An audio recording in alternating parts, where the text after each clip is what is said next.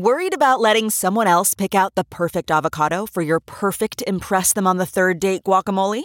Well, good thing Instacart shoppers are as picky as you are. They find ripe avocados like it's their guac on the line. They are milk expiration date detectives. They bag eggs like the twelve precious pieces of cargo they are. So let Instacart shoppers overthink your groceries so that you can overthink what you'll wear on that third date.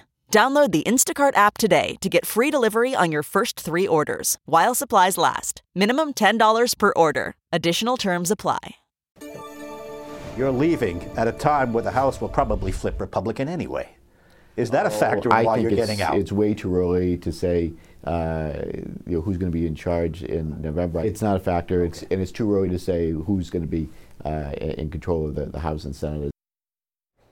Ever the optimist. Well, that was in January. Unfortunately, it didn't go your way. Yeah, but it was close. It was very close. And it was a, not a Republican wave. It turned out to be a Republican yep. ripple, or somebody would say a tinkle. Close. So, uh, right. And, uh, and it was a very close majority now. But, uh, and we retained control of the Senate. Democrats have the Senate, which is good, and the White House. Obviously. Right, but everything changes. Yeah. And, uh, well, you're not going to be there for it. You're, you're leaving, so it's up to the next guy to deal with the Republicans in charge. You know what? We're going to talk about everything. Uh, we'll take a look back at your career and everything, and we'll reflect on where you might be going, what's your, your next chapter. But first, listen, we've got some news. Uh, and you're still the con- in Congress for the next couple of weeks until things change. And there's a lot of news. Just last night, we're taping on a Friday, just last night, uh, we're taping on Thursday, rather, just last night, uh, President Zelensky from the Ukraine addressed Congress. And yes. Here's why I think he came in, because he knows the Republicans are taking over in uh, January, and he may, he may not get as much cash as he's looking for from them. Has it been right to give him billions, forty-seven billion coming his way? It is a very powerful speech that he gave last night. Uh, I think it was important that he was able to come to uh, to Washington, meet with President Biden, mm-hmm. uh, address a joint session of Congress, uh, and he reminded everyone of what we are fighting for, what he is fighting for. The Ukrainian people have really stepped up and, and are fighting for their country, fighting for democracy. And he said the the aid that the United States is giving is not charity. It, it, it is uh, it's an investment in global security and in democracy. So he, he had a very powerful message, and he came to thank the American people. And he did say thank you for the aid that you're giving to Ukraine, and it, we need to continue to support uh, this uh, right. Ukraine against this uh, unlawful, unjust war that, right. that, that Russia has thrust upon Uh, the Ukrainian people. It really more. It really is more than money. We're fighting a proxy war with Russia, and we're giving him, in addition to billions, forty-seven billion coming his way, in addition to the two billion he picked up just a day ago, uh, we're going to give him the Patriot missile system, which he's been begging for. You know, your colleague Elizabeth Elizabeth Warren, the uh, Democrat from Massachusetts, senator, she said that's a mistake. That really ups the ante in this proxy war. Do you agree with Elizabeth Warren on that? She's I, against that. I, I, I don't agree with Elizabeth Warren. I, I think that the it's appropriate that we send uh, the Patriot missile system there. I support President Biden's decision to do that, to better protect against incoming uh, Russian missiles. The Patriot missiles mm-hmm. are, uh, is a great interceptor program. And uh, look, there are not U S boots on the ground. There are not U S warplanes fighting in this war. We are supplying the, uh, the Ukrainian people mm-hmm. uh, with with the arms they need to defend themselves and their country, and they're being highly effective uh, against uh, this Russian invasion. Now, Russia, Vladimir Putin thought that this war was going to be over in you know maybe two or three weeks, mm-hmm. and may, most people thought that that was the way it was going to happen.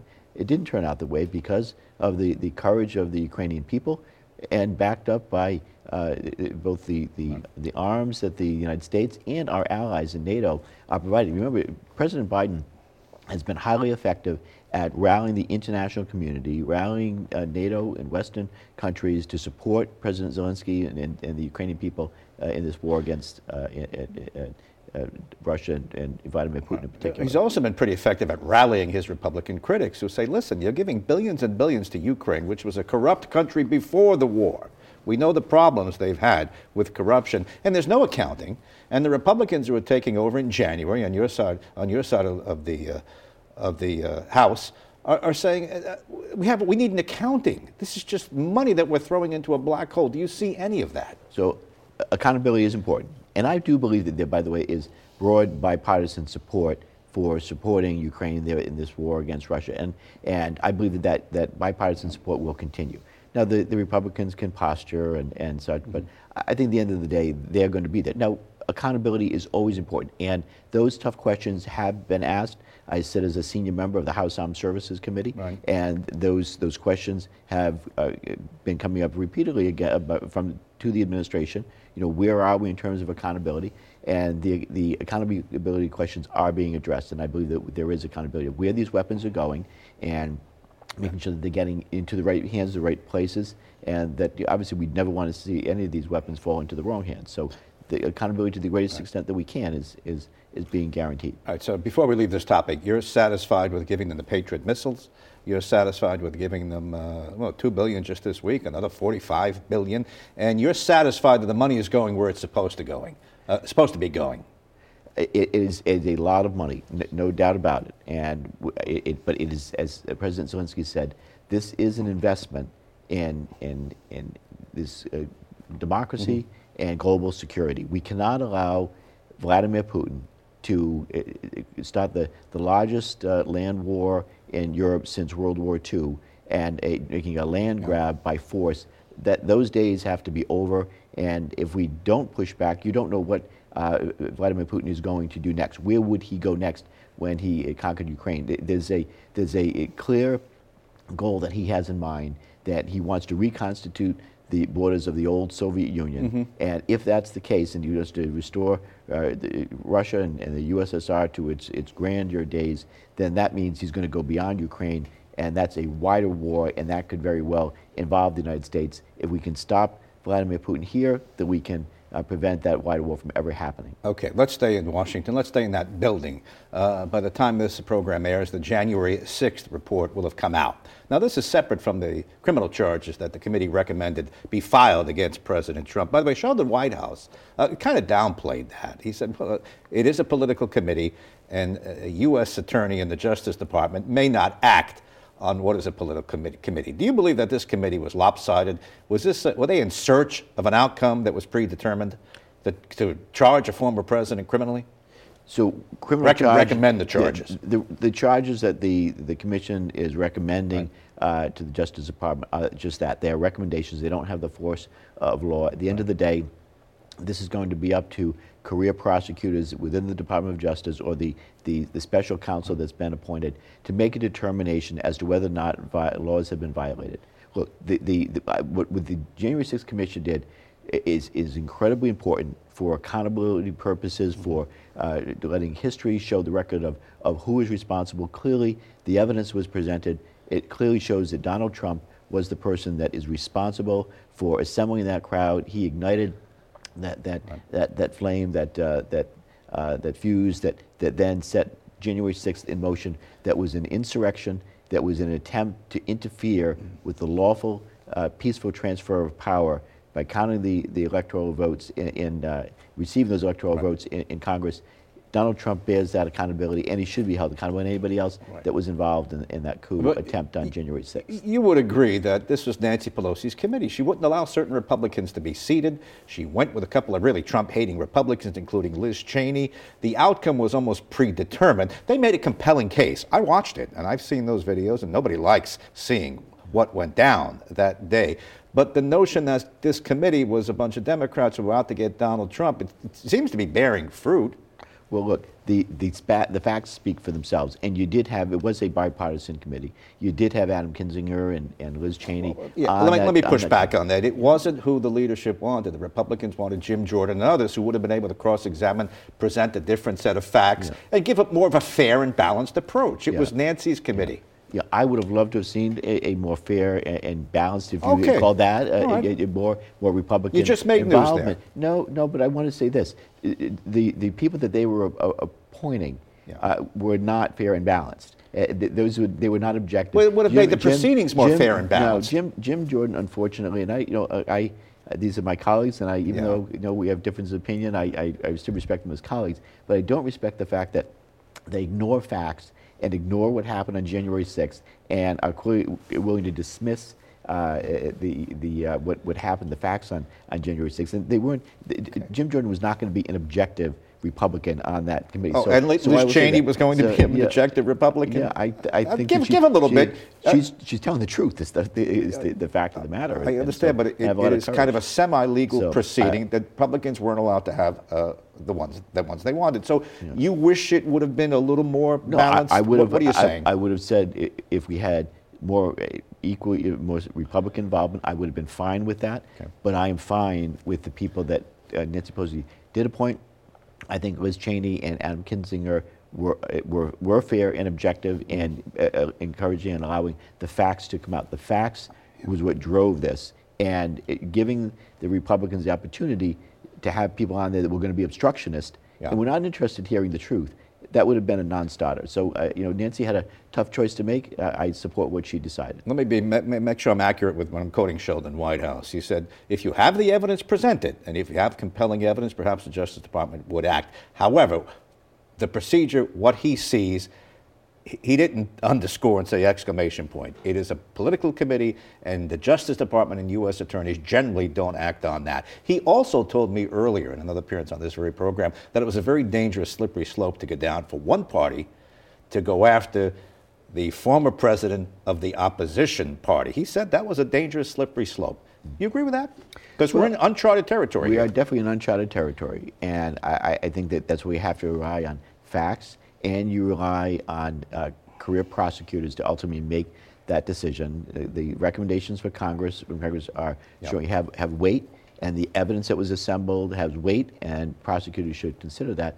But you know, uh, I, I as since Sheldon's a former prosecutor, I defer to him on his his analysis and don't disagree with what he's what right. he's saying. And I think that any next steps in terms of prosecution need to be very carefully considered because uh, Donald Trump is now a a candidate uh, for president, but I certainly hope that because of his actions yeah. uh, on January sixth, I hope it disqualifies him for ever holding uh, office again.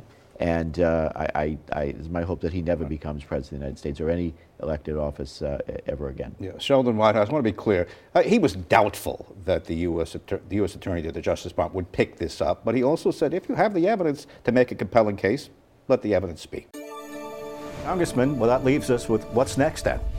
Are you are you done with politics? I'm not sure what the next uh, steps will be, and as I said, I want to have I want to do something that certainly will be in in, in, in service to the people of Rhode Island somehow. But there's many di- that's could be many different forms, even in a volunteer capacity. That's Congressman Langevin. That was uh, I was with you in January when you gave us the news that you weren't going to run again, yeah. and you made headlines. We're going to get to what's next for you coming up a little later in the broadcast. In the meantime, we're kind of continuing our conversation about what's now for you. You're still in office. There's still news to be dealt with, issues uh, to be dealt with, including Donald Trump and his tax returns.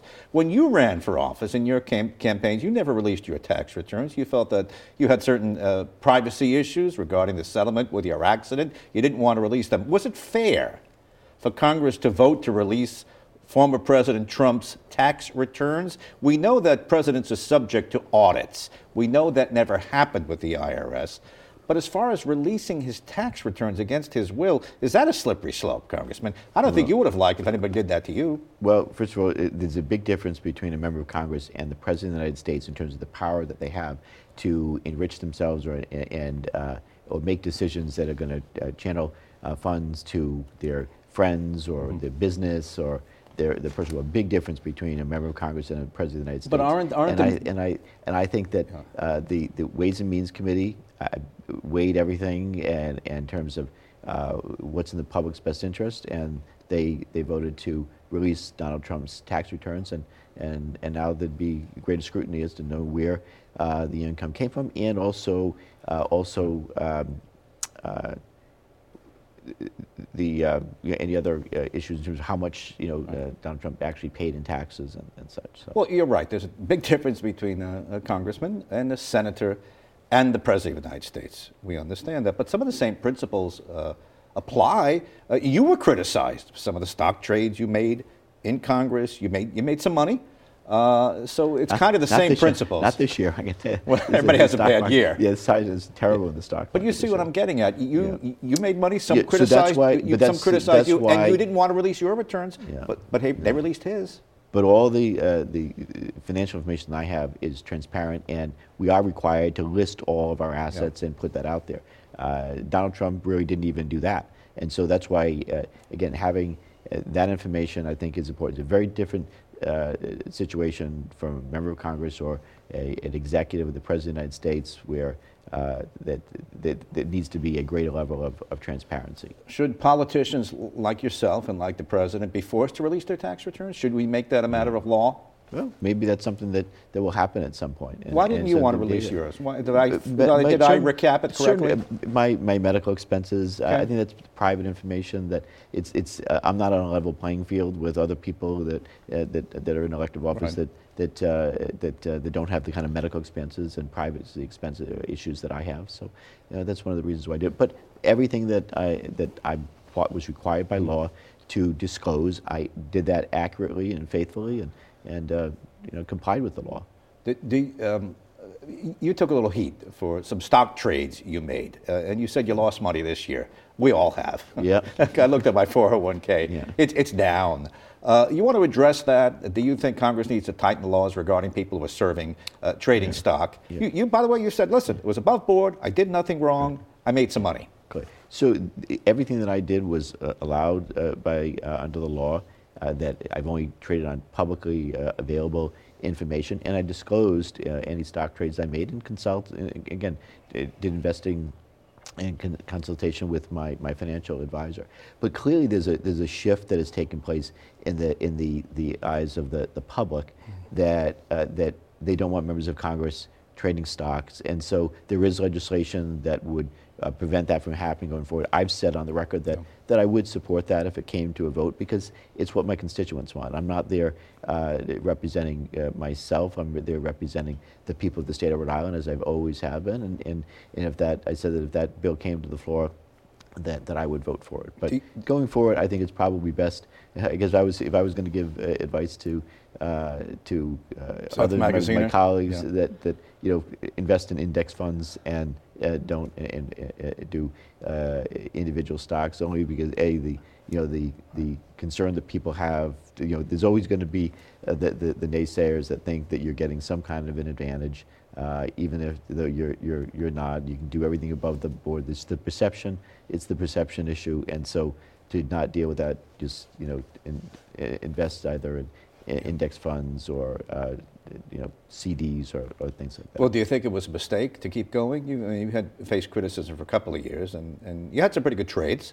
Yeah. I, I should, I don't want to, you have you have knowledge yeah. of cyber uh, issues. Yeah. Uh, apart from what yeah. you know that I don't yeah. know, you also have a general knowledge. This yeah. was your area. Gen- publicly available information is what, uh, that I, and I, and I definitely tried to always avoid things like uh, investing in defense stocks, mm-hmm. or since it's on the Armed Services Committee, uh, or uh, in, in cyber uh, stocks, and and and I've I've avoided uh, those on balance. So, do you think it was unfair criticism?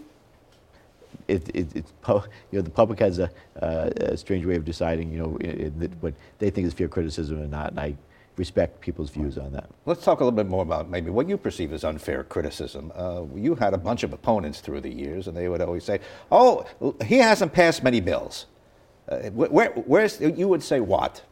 So I'm very proud of the record of accomplishment, and in, in Congress, the way it works is you you introduce a bill, and then generally gets turned into an amendment, and it gets attached to a, a broader bill. That's just the fact. That's the way Congress works. It's not like the General Assembly where, and when I was in the General Assembly, I introduced a bill, and you see it go through the process, right. and that individual bill will become law. It just doesn't really work that way in, in Congress. So just by way of example, one of the, the things I'm most proud of is my work in the national security uh, arena, uh, especially in the area of, of cybersecurity. And I introduced a bill ten years ago that I've been yeah. working on to create a, a national cyber director. So after many years, and after the Cyberspace Solarium Commission made it one of their big recommendations, I was able to finally uh, turn that that bill uh, into a into an amendment that got added and passed in the the, how, the uh, National Defense Authorization Act. And a couple of years ago, we created the National Cyber Director and the Executive Office of the President. I, I created a whole department that is that yeah. is focused on on cyber now. I'm very proud of Chris Inglis as our first inaugural mm-hmm. uh, National Cyber Director. He's done important work, and it's done exactly what I hope it would do. uh, is to so that role serve as the principal advisor to the president and uh, on, on, on cyber issues and coordinating cyber policy. But that's just one example of of how uh, you know, you turned a an amendment in, uh, into uh, a bill into an amendment into a law. So I think you said in the last debate, it's it's not the sponsor that counts as much as the vote I took. Right. On right. hundreds and thousands right. of pieces of legislation. Right. I don't need to get credit for every bill that I've introduced that becomes law. It's about getting the okay. job done, and you do that through the amendment process. And I was proud to be able to do that. You know, on on uh, yep. disabilities uh, legislation, for example, I passed the. Uh, would you hold on? So sure. I just got to take a quick break, but I you want bet. to delve into that okay. and talk a little bit more about cybersecurity, because the truth was you were ahead of the curve on that. Okay. We'll be right back with Congressman Langevin. Man, that sunset is gorgeous. Grill, patio, sunset. Hard to get better than that. Unless you're browsing Carvana's inventory while you soak it all in. Oh, burger time. So sit back, get comfortable. Carvana's got thousands of cars under twenty thousand dollars just waiting for you. I could stay here forever. Carvana, where car buying meets comfort meets convenience. Download the app or visit Carvana dot com today. CarMax is putting peace of mind back in car shopping by putting you in the driver's seat to find a ride that's right for you. Because at CarMax, we believe you shouldn't just settle for a car. You should love your car. That's why every car we sell is CarMax certified quality, so you can be sure with upfront pricing that's the same for every customer. So don't settle. Find love at first drive and start shopping now at CarMax dot com. CarMax, the way car buying should be.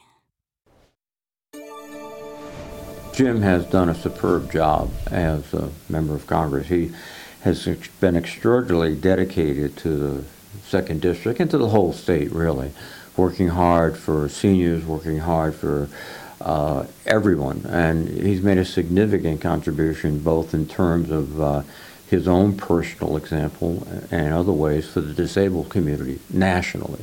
He has uh, really set uh, a standard for performance and dedication and skill and effort. Uh, in terms of his work on in the Congress, he's been a great partner, and also uh, he has really taken a, taken a lead, rather, in cybersecurity. Uh, years ago, when this was a novel topic, he understood the implications and the ramifications, and he has worked very closely to make significant changes in national policy, which will benefit us for years to come. So it's a significant uh, loss, both personally and institutionally. But Seth Magaziner has the same uh, energy, talent, and enthusiasm that Jim brought to the job.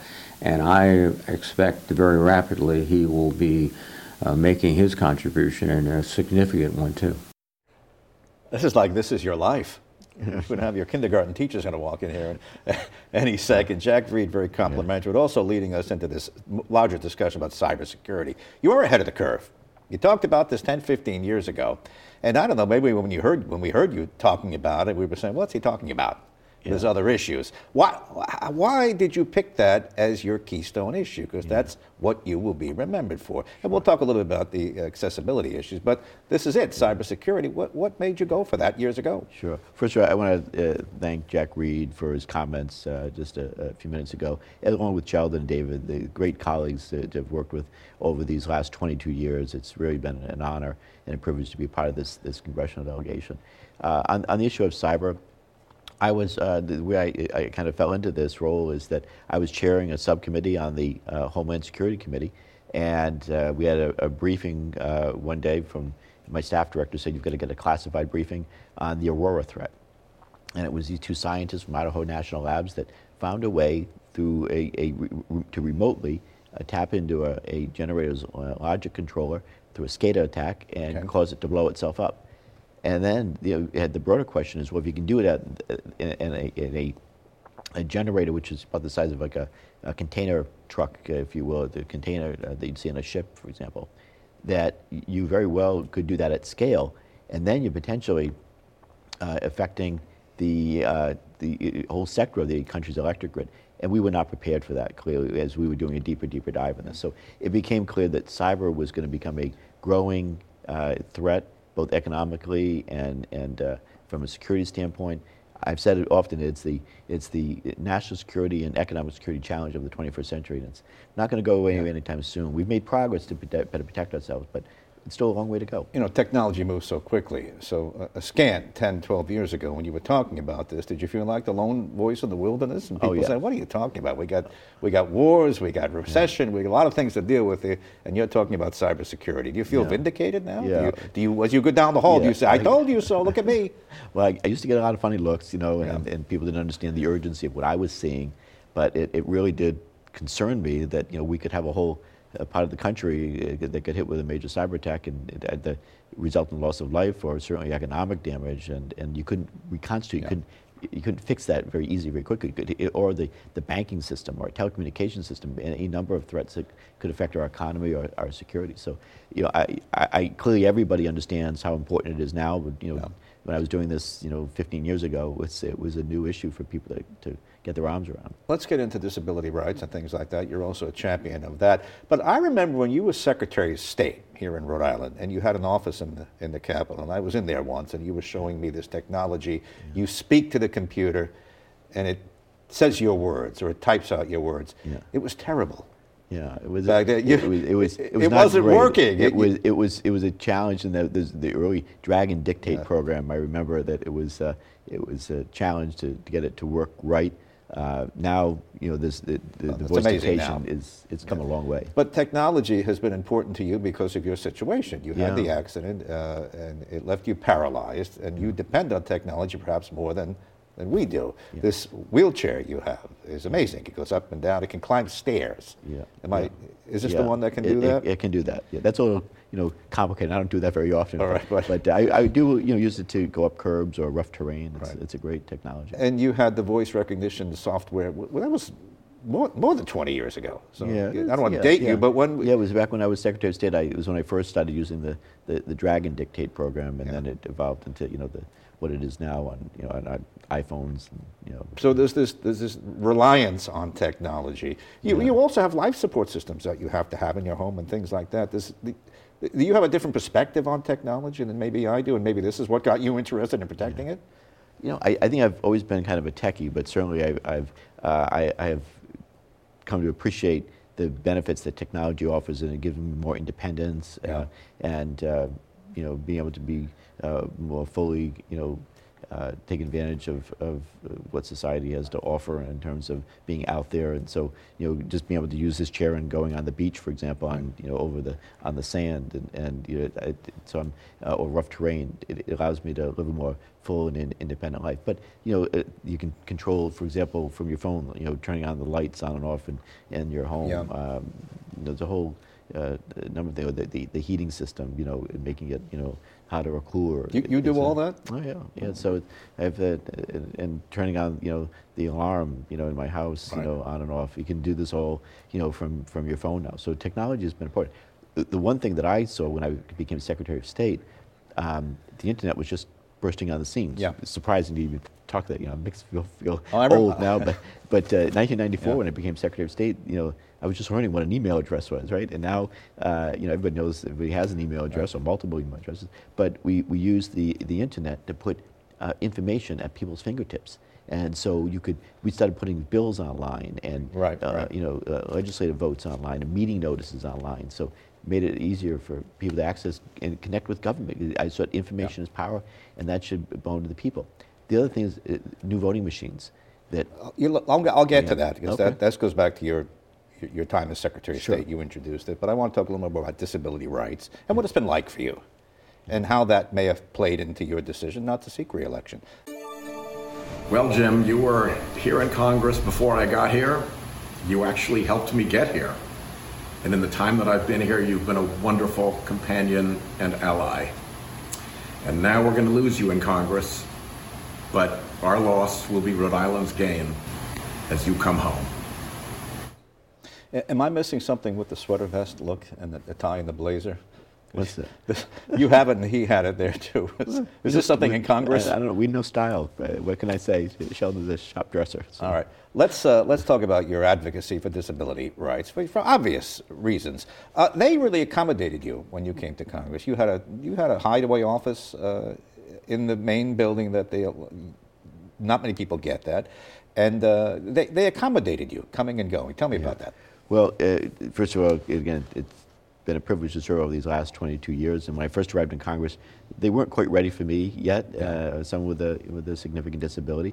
But Steny Hoyer, uh, the, our majority leader now, one of the original authors of the Americans with Disabilities Act, was amazing and, and making sure that my service uh, in Congress was possible and seamless, and, and he did everything he could to accommodate me. So uh, they did give me, instead, most members get three rooms, they gave me an extra room, so I yeah. got a personal care room if I could just stretch out. I needed to rest my back and things like that. Um, after just, you know, long days and long nights, sometimes you're there until wee, wee hours of the morning. So um, that was very helpful. We made sure I got a, a, a first floor office so I didn't have to go into the, the lottery that most members go into. So for safety reasons and uh, and efficiency reasons, yep. being on the first floor of a building, you know, made made a lot of sense. Um, but uh, there were other things that needed to happen, uh, making the uh, the the um, the uh, rostrum on the floor, the uh, the lecterns. It went up and down. For you. Yeah, but yeah. Yeah, they, they, and they were mounted to the, so they could be mounted right. to the floor. They weren't originally. You know, I couldn't even get close enough to my feet would get in the way. Hit the my feet yeah. would hit the uh, the lectern. And so, and I couldn't put my speech close enough to even read it, so I had to speak from the side of the lectern. Till that, the House woodworkers built these beautiful lecterns that are now mounted on the floor that everybody uses.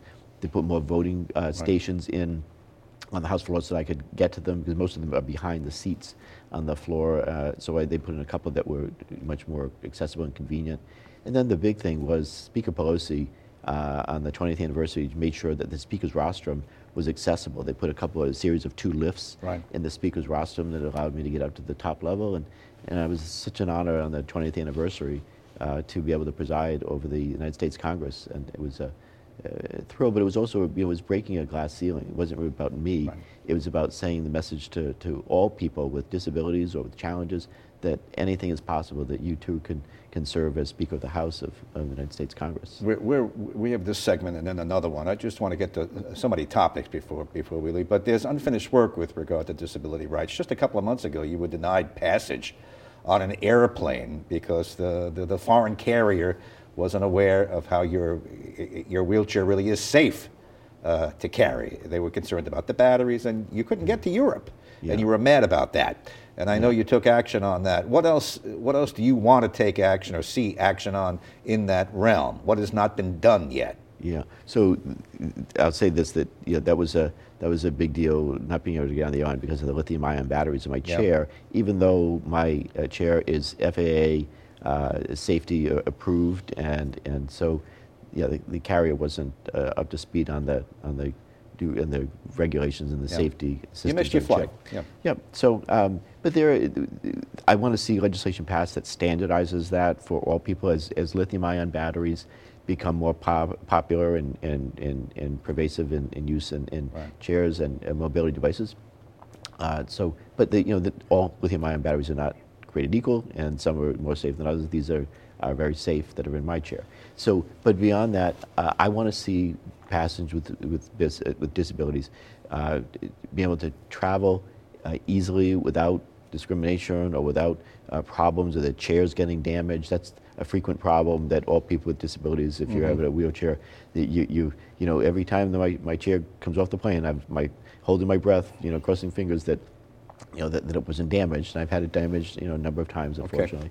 So, uh, but also, a couple of years ago, I was very proud to have passed uh, the air carrier with disabilities, uh, air passenger with disabilities Bill of Rights, mm-hmm. so that it, it outlined the, the rights that, that people with disabilities have when, when traveling and protections, but uh, the Air Carrier Access Act would go a step further to make sure there's more accountability, and would allow people with disabilities to have a private right of action, right. have their day in court, if the, their their rights were violated. Right now, they don't have that ability, so I'd like to see that change. You, you know, a person who, who is not dealing with your challenges doesn't fully understand uh, or have the perspective you do. And sometimes we may see, oh, there's so many uh, handicapped parking spots. Uh, and just uh, last night, uh, uh, Mayor Wu up in Boston uh, signed legislation to make sure that the televisions in a bar or a restaurant always have closed captioning on. And someone who's not challenged may say, well, there's there's too many spots, so they that should be up to the private business. What would you say would, would, to someone who's not experiencing this, may say it's a little too much? What would you say? Well, I, I'd say, you know, uh, the life is full of challenges for anyone. For people with disabilities, you know, they're magnified and and, and they're probably new, more numerous. And so I, I think that there's a, a good balanced approach, you know, to uh, in, in inclusion and uh, allowing people to live free and independent lives. The, the, the Olmstead decision uh, says that people with disabilities should be able to live free and independently uh, in in their communities where, wherever possible. And that's what the Americans with Disabilities Act mm-hmm. uh, it, it was designed to achieve. And and by the way, I. Uh, I believe that I probably would not be able to serve effectively in Congress had that bill uh, not been uh, signed into law.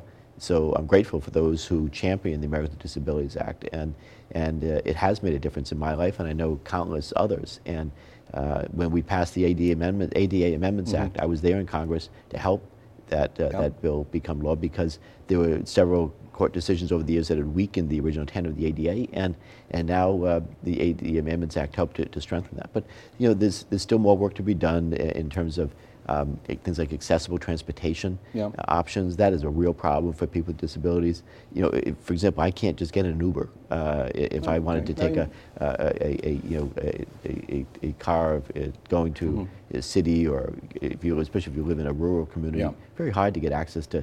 Uh, You know, accessible transportation options. So those are things that we need to still need to work on. How much did uh, your disability and the challenges you face every day just to get up in the morning, uh, did that wear on you? Did that factor in your the decision to say, I- I've had enough?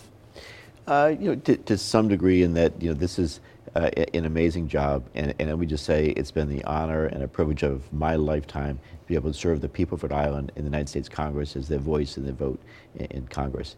Um, But you know, it, it, it comes with great uh, challenges. You always burn the candle at, at both ends, and your life is not your own. You're, you're, you know, there's a, usually a very packed schedule, and you're going from morning until night. And then there's all the travel that's involved too. And you know, after after twenty-two years of living in two places at the same time, uh, traveling back and forth, you know, uh, almost weekly, uh, I, I decided that.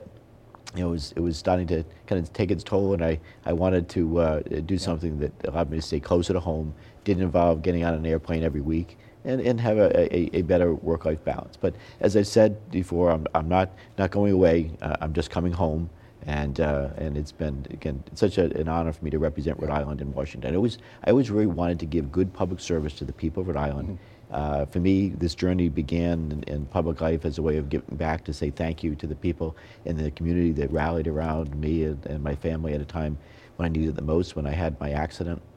And, and then after giving good public service, I wanted to be able to, to say, you know, thank you, and then and then be able to come home and be able to do other things, which is what I'd like to do now. I once read a Parade magazine article on you many, many years ago, I think. It, it talked about it, take, it takes you a long time to get ready, and it's a it's a grind, and yeah. getting on an airplane. Yeah. And you didn't yeah. for a long time. Yeah, I did. And it was, a, again, it was an honor to, to do it, yeah. not without its challenges, uh, but, you know, I just rolled up my sleeves and, and went to work and just kind of made it happen. You just don't think about it, you just uh, make it happen. And, but and, this whole but. path was as a result of your accident. When you were a young man, you wanted to be a police officer. Yeah. The accident happened in the police station. Do you ever reflect upon that? This sure. is th- this is not this was not the chosen path. No, I, I thought if it never happened, you would have been a, I you might have been a police chief somewhere. Well, I wanted to go into law enforcement as a police officer. I thought maybe I'd go on to the F B I uh, as an F B I agent someday, but um, life had other plans, and it didn't work out. Um, I'm lucky to be alive. I had, you know, very blessed that uh, I, I uh, made it through that uh, the very serious uh, accident, and, and with the help and support of my family and community, uh, I was able to build a Uh, a new life, and, and went on to do other things. It hasn't always been easy. Uh, again, full of, life has been full of challenges for me, but uh, you know, I, I'm an optimist, and, and I, I do uh, appreciate the opportunities I've had to, to make a difference and, and, and build a, well, a, a successful life. You have a remarkable disposition, and, and I know you're, you're a public person, and, and you've always been this even keeled when it comes to talking about the accident. Uh, but, but, but what would you tell a young man who maybe was going is going through the same thing you went through? I mean, you've had yeah. life has seasoned you. You see you th- see things yeah. a certain way now. Did you always see it that way? What well, had happened? Do you think about the accident on a daily basis? Does it cross your mind? Well, uh, it, it uh, crosses my mind in, in, the, in the fact of I, I've been very fortunate to have a wonderful family and community that's always been there for me and that's helped me through the, the some of the darkest times of my life. My faith in God has always been incredibly important to me, and um, and you know that that foundation is what helped me to to build uh, and, and go forward. Uh, and so, but it was you know it certainly is a has been full of challenges, but you know that's what kept me going. And, and then finding a passion for something that you love to do. That's I think that's really the key to success in, in life in general. And so, to some other young Jim Langevin out there that's just had an accident or it's a setback, or we have all have challenges in our lives that, and you're looking for, you know, what's the next, that, that, what, that path, how do I get, you know, past this, how do I move forward? Find something that you have a passion for it and go for it, just do it. And it doesn't mean that right. it's always going to work out easily, but, you know, you find a way to, you know, to to, to move forward and, and, and try to make your dreams uh, come true, be, become reality. We have about a minute left, so let's. Well, I wish we had more. I'll have you on the radio. We can continue the conversation. Uh, what's next? You, you, we understand you expressed interest in maybe taking over Rhode Island College, being the next president, academics. So, what is next? About thirty seconds left. So, uh, first of all, uh, Jack Warner is at Rhode Island College yes. right now as the interim. I've met with him uh, several times now, and, and I think he's the right person for the job there. He's there for a, a year, I think, two, and, and I hope he stays even okay. and longer than so, that. So that's not for you. So, but I, I love my alma mater. Rhode Island College is, is an important academic institution here in Rhode Island, and I will always be in service of my alma mater and support it. And I may be doing something there in the in the future, but in, in the near future, I'll be doing something in academia. I'll say that there'll be more that we'll talk about in, in January. Uh, but uh, I'm going to be looking for uh, a, a few different things that uh, that I'll put together that allow me to you know still earn a living, but uh, but also be able to make a difference in, in other ways. In, in any way, I'll always be in service to the people of Rhode Island. I love the state, the people who, who live here, and and um, you know, how, how could you not try to want to make a difference for, for, for people in, in other ways?